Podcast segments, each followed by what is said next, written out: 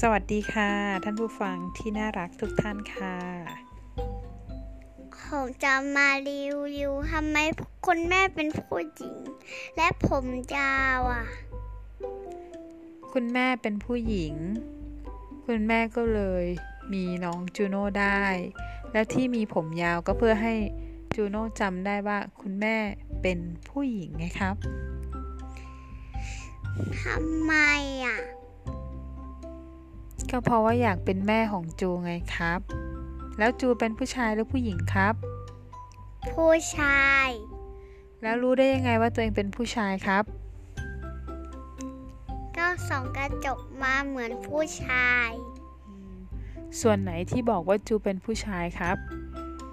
ส่วนกระจก ส่วนไหนของหน้าตา ตานี้คือตาของผู้ชายกับตาของผู้หญิง